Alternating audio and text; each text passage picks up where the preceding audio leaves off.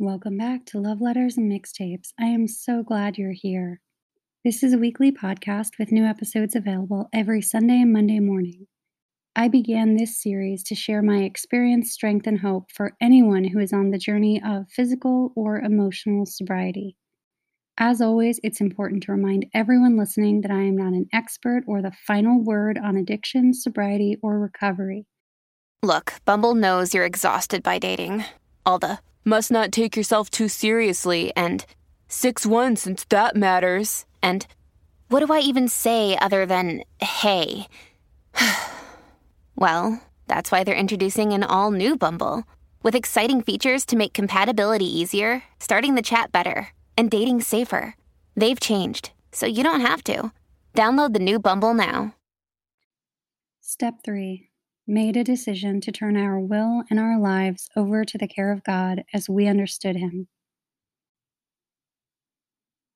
So, this step really focuses on willingness.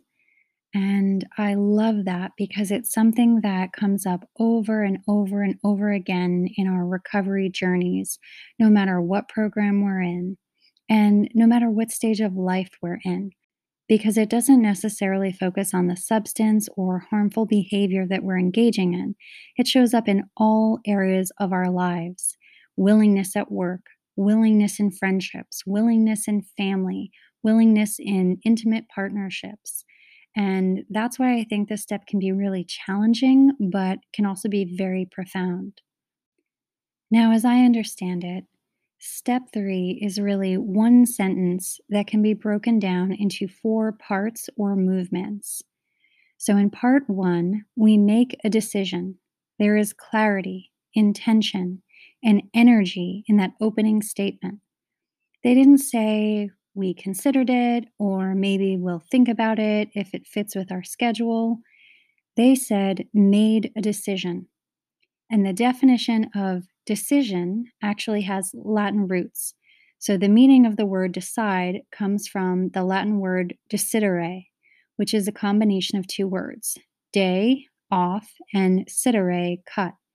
So to decide literally means to cut off everything except the things that matter most.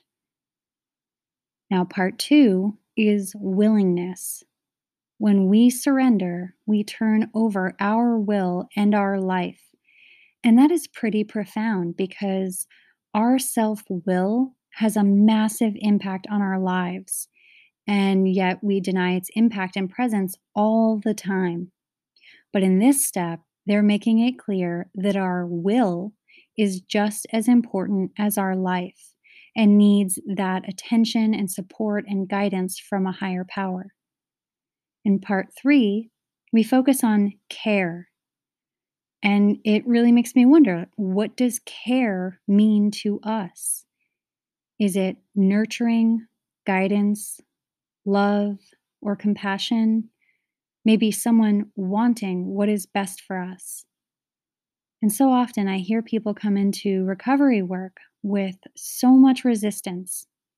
And a lot of it is rooted in this idea that we are asking them to believe and blindly follow a punitive God, you know, and a gotcha God, a God that's waiting to punish us, or to be at the mercy of this God. When what it really sounds like to me is that we are being invited to be recipients of this God's grace. And when the topic of surrendering ourselves to the care of a higher power comes up, it really makes you think about what we have allowed into our lives, what we find acceptable, and what brings up the most resistance for us. Do we find being cared for by another to be humiliating? Do we find that it brings up memories and feelings of all the times that we had to go without care, or pushed it away, or refused to care for ourselves? Now, part four of step three is God as we understood him. And this is so important because one of the most common misconceptions and falsehoods that I hear about 12 step recovery programs is that they are based in religion and that you have to believe in the God of a church. And yet, here, very early on in the steps, step three, they are reminding us that God can be anything we want it to be. It can be an experience and it can change over time. God isn't static in our lives, God can be dynamic, God can expand in our lives. And if we don't believe in God, we can still stick around. They're saying that there is room for us, and all we need to do is put the key in the door and leave the door open. And every time we approach that door again, it's just going to open a little bit more and a little bit more. I also think it's important to explore the difference between what we think surrender means and what it actually means. When I first began learning about 12 step programs and recovery programs, I didn't even realize that I associated surrender with defeat, humiliation, failure, weakness, giving up, and losing. But I soon learned that my concept of surrender was really distorted, like so many of my ideas and perceptions at the time. Surrender simply means transferring our energy to the winning side. And there doesn't have to be any defeat, humiliation, weakness, or losing in that process. And this is important because it lets us know that maybe our perception of things, concepts, systems, organizations, and people have been off the mark. It's a reminder that we might be wrong about things. If I could so badly misinterpret a simple concept like surrender, what else have I misinterpreted? Another aspect of this step that brings up a great deal of resistance is that it comes after learning and accepting that our life is unmanageable and that we have no control over restoring sanity. And in this step, we are surrendering to the fact that only a higher power can restore us to sanity. And there is nothing that people enjoy less in this world than being told what to do, who they are, or how they should think. And I don't care if it's Al Anon, Adult Children of Alcoholics, or Sex Addicts Anonymous, no one likes to be told that they are out of control and that it's not going to be the next self help book or more self will or more white knuckling it that will return them to sanity. Um, sure, those things may keep you sober. And I feel like there's a, a whole misconception about all of this because here we're talking about recovery, not just sobriety. I've shared on this podcast before that I receive so much feedback in my own life from people who have never stepped foot in a 12 step meeting, never read any of the literature, and people who don't even know what any of the 12 steps actually are. And the resistance that I hear from them is incredible. Generally, what I hear is that to need help or support or community to recover is the most pathetic or distasteful or weak thing that they could possibly imagine. And I've always found that so perplexing.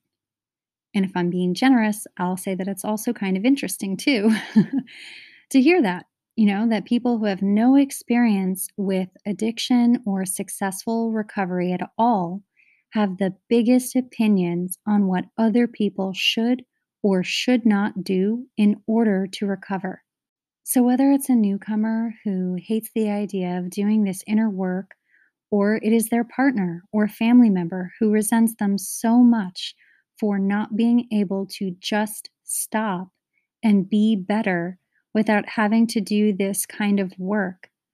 The idea of surrendering your will and your life to the care of a higher power can seem ridiculous. But I think the real question is how is that more ridiculous or more harmful than what active addiction or white knuckle sobriety looks like? And what do we think that we are going to lose in the process? We're not paying a fee. God isn't sending us a bill at the end of every week for tapping into God's power. It's simply us privately deciding that we are handing the keys to a God that cares for us. It's both life changing and yet not that big of a deal at the same time. So, step three is about giving up the power struggle and deciding to turn our will over to a higher power. In this step, we open ourselves up to faith, hope, and trust, and we begin to feel serenity. It's about getting out of our own way and allowing our higher power to begin working in our life. This step also invites us to see how the way that we were living, not just drinking or using or acting out, but the way that we were living caused us to lose touch with our higher power. This step helps us to understand and regain that connection.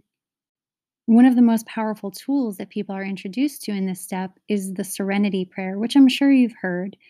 God, grant me the serenity to accept the things I cannot change, the courage to change the things I can, and the wisdom to know the difference. This prayer helps us to accept things, to stop fighting, to pause, to open our eyes, to take an inventory of what is on our side of the street and what is none of our business. It introduces us to the serenity that comes with understanding that we cannot control other people, places, or things, but we can control our reaction to them. I've often heard this prayer be drastically misinterpreted as well. Some people take the words acceptance and serenity to mean granting our permission or enthusiastically endorsing something. I don't take it that way at all. To be in acceptance with where I am, who I am, what is happening, and who you are means that I am living in the reality of an experience instead of distorting my perception in an attempt to escape it or to manipulate another person. Serenity, for me, is about neutrality and alignment. It doesn't mean I'm happy about something and I'm not destroyed by it either. I am my own peace, and that allows me to channel power, inspiration, and clarity to decide what my next steps will be. In addition to the serenity prayer, step three includes a prayer of its own. The third step prayer goes like this God, I offer myself to thee, to build with me and to do with me as thou wilt. Relieve me of the bondage of self, that I may better do thy will. Take away my difficulties, that victory over them may bear witness to those I would help of thy power, thy love, and thy way of life. May I do thy will always. The line, relieve me of the bondage of self, really stands out because the line in the prayer isn't, relieve me of the bondage of alcohol or gambling or heroin or sex addiction or codependency. You know, this makes it clear that it is less about the substance or the harmful behavior that we're engaging with. We start to connect the dots that perhaps this is a spiritual malady that affects us body, mind, and spirit. And that if I remove my coping mechanism, my anesthetic, I will probably just find another maladaptive behavior because I cannot get away from myself. That is why surrendering and inviting the care of a higher power has such a profound impact. We are declaring that it is not just us and our resentments and distorted perceptions and wounded egos and irritability that are running the show from now on. We are inviting something greater than us to guide us. Sometimes, when I work with newcomers who are very new to the program, maybe they are still detoxing or raging, they come into the conversation with guns blazing, and rightly so. Their world is being turned upside down. And I would say that probably nine times out of 10, they get up in my face and start saying that they don't believe in God and they can't possibly do this program because of that. And how could I expect them to lie or pretend and that this is never going to work for them? And I don't mean to be glib, but sometimes when I'm looking at someone who has been doing Coke for like 20 years or has four DUIs or stole thousands of dollars from their job while on a bender, and they're screaming in my face that they can't do this because they don't believe in God and they don't want to lie, I almost have to laugh. And I definitely don't because I completely understand that mentality. I understand the chaos, the contradiction, just the rage that's going on and how it distorts your perception. But I will say, if you are an active addiction, all you do is lie. All you do is bullshit and wear masks and pretend to be someone you're not to fit in with other people. But you know, we'll draw the line at maybe entertaining the idea of a higher power while getting sober because we don't want to lie. So, when I find myself in those situations with newcomers, I have so much empathy and compassion. And I remember that self righteousness that used to rise up in me as people were introducing new concepts to me. So, instead of fighting them, because we didn't come into these programs to fight, I instead encourage them to start their day with a prayer that is honest and simple and teaches them about honesty, openness, and willingness. So I tell them to say, Dear God, please help me to believe in you today because most of the time I don't. It's so simple, it's straight to the point, no one is forcing them to do anything out of character or to not be themselves. You know, I want people to be themselves, but I also want them to be in recovery. Let's move into some of the questions. You know that I love journal prompts and questions. I feel like it really helps us to dive into what makes us tick and how this program is working in our own lives. My questions for step three are how has acting on my own self will affected my life? How has it affected others? What does surrender mean to me? Have I had any harmful or traumatic experiences with surrender in the past? What would turning over my will and my life to the care of a higher power look like? What is the difference between my will and God's will? How is my higher power currently working in my life? Do I think I might need to change my concept of a higher power? Is the one that I currently have working for me? What does being cared for mean to me? Who was the first person who cared for me? Who was the last person who cared for me? Do I have any fears about turning my life or my will over to the care of a higher power? Am I unwilling to do things in my recovery that are being suggested? If so, why? How to surrender in the first step relate to, or help the third step? In what ways am I already dependent on things that I may not understand? What things, people, or circumstances have I tried to control in the past, and how has that turned out? Do I think that God will be able to handle my life better than I have? And finally, describe someone you trust. What qualities do they have? How do they relate to you? And how do you feel around them?